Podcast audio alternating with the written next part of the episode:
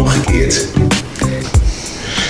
In de wereld omgekeerd doe ik een poging om de vraag te beantwoorden wat het betekent om goed te zijn. In deze tijd, in deze wereld.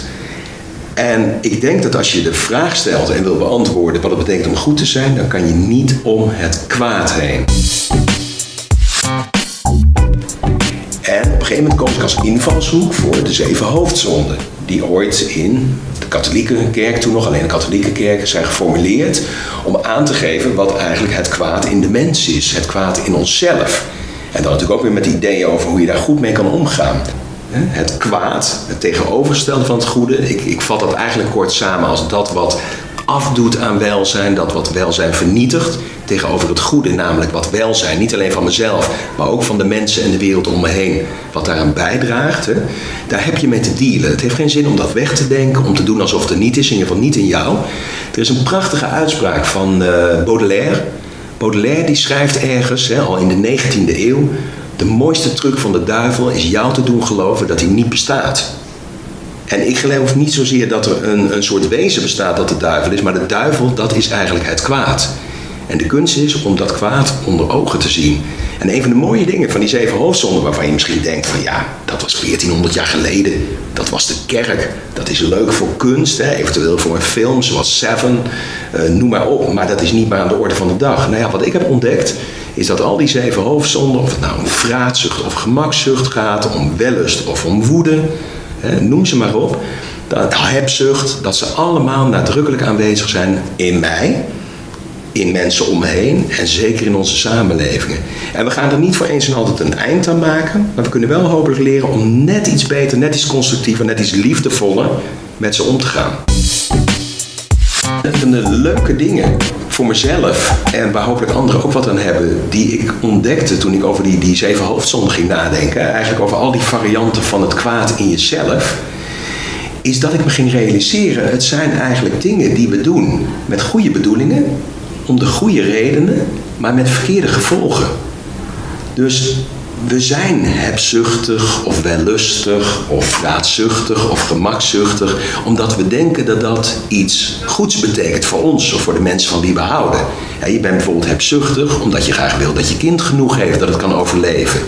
Je bent wellustig, je wil seks, omdat je verbinding met andere mensen wil hebben of omdat je genot nastreeft, wat op zich heel legitiem is. Het punt alleen van de zonde, en daarom worden ze vaak ook aangeduid met de term zucht. Het worden verslavingen, het worden excessen, het wordt te veel. En je merkt uiteindelijk ook vaak, en dat is ook cruciaal, dat ze je niet verbinden met anderen en met je eigen aard en met de wereld om je heen, maar dat ze je daarvan vervreemden. Dus wat ik doe is steeds nadenken bij al die zonden, wat waren ook alweer de redenen dat we ze nastreefden, de goede redenen, en hoe kunnen we de goede redenen ook op de goede manier nastreven, zodat we krijgen wat we willen in plaats van ons te vervreemden. En toen zat ik op een avond, zat ik met mijn vrouw en mijn dochter, zat ik naar het jeugdjournaal te kijken. En toen zagen we een, eh, een item over scholen die in steden en naast snelwegen staan. En daar hebben de kinderen, daar is onderzoek naar gedaan, vaak last van ademhalingsaandoeningen. Omdat ja, die stoffen uh, zo smerig zijn die daar van die wegen komen en aan de randen van die stad zich ophopen. En toen was de stelling van het jeugdjournaal, uh, scholen die naast snelwegen staan moeten verplaatst worden. En toen zei ik bijna automatisch tegen mijn vrouw en tegen mijn dochter: Maar ja, dat is de omgekeerde wereld. Niet die scholen moeten verplaatst worden, die wegen moeten verplaatst worden, of misschien wel afgebroken. We moeten daar vanaf. Ja, nou weet ik dat is ongelooflijk naïef misschien en idealistisch om te denken dat dat kan. En misschien is dat juist een reden om het wel te blijven denken en proberen. Maar de omgekeerde wereld, dat is een interessante term. Hè? Dus die, die slaat op Um, je accepteert de realiteit en de wereld niet zoals ze zijn. Je zegt dat is omgekeerd aan hoe het moet zijn of hoe je wil dat het is. En je gaat werken om de wereld opnieuw een slag te draaien en hem weer in het lood en op de goede plek te zetten. En dat was vervolgens al heel snel de titel van mijn boek. En dan zul je zeggen, waarom niet de omgekeerde wereld? Omdat ik er ook achter kwam dat er al twee boeken verschenen waren en nog eentje zou verschijnen met die titel. En ach, het moet wel een beetje netjes en origineel zijn. En bovendien vind ik het leuke van de wereld omgekeerd. Het is eigenlijk het omgekeerde van de omgekeerde wereld. Dus er zit al een omkering in de titel. Uh, ik schrijf het vooral omdat ik echt wil dat we de wereld waar we maar kunnen gaan omkeren. En dat we er iets beters van gaan maken. En dat als de werkelijkheid niet is zoals we willen, dat we ons best gaan doen om die werkelijkheid meer aan onze terechte wensen en onze idealen aan te passen. En ik wil dus een soort ethiek neerzetten. Ik wil een besef neerzetten en vooral gewoon een levenswijsheid en levenswijze, echt een praktische levenswijze, waarop we in ons eigen individuele leven en ook maatschappelijk, ook politiek, ook economisch, ook sociaal, uh, een andere wereld gaan creëren. En ik weet dat uh, een, half jaar geleden Rutger Bregman zijn boek geschreven heeft, hè, De meeste mensen deugen. Ik denk dat hij dat met eenzelfde intentie heeft geschreven om uh, de mensen nog wat meer te laten deugen en de wereld nog wat beter te maken.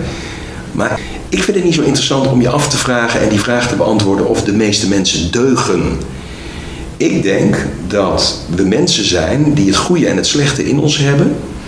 En dat we heel vaak dingen doen die niet deugen. En dat de enige echt interessante vraag voor mij is: wat kunnen we doen?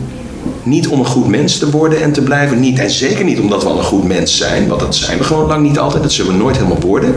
Maar omdat we met het slechte, met het kwaad in ons, toch iets goeds ervan kunnen maken.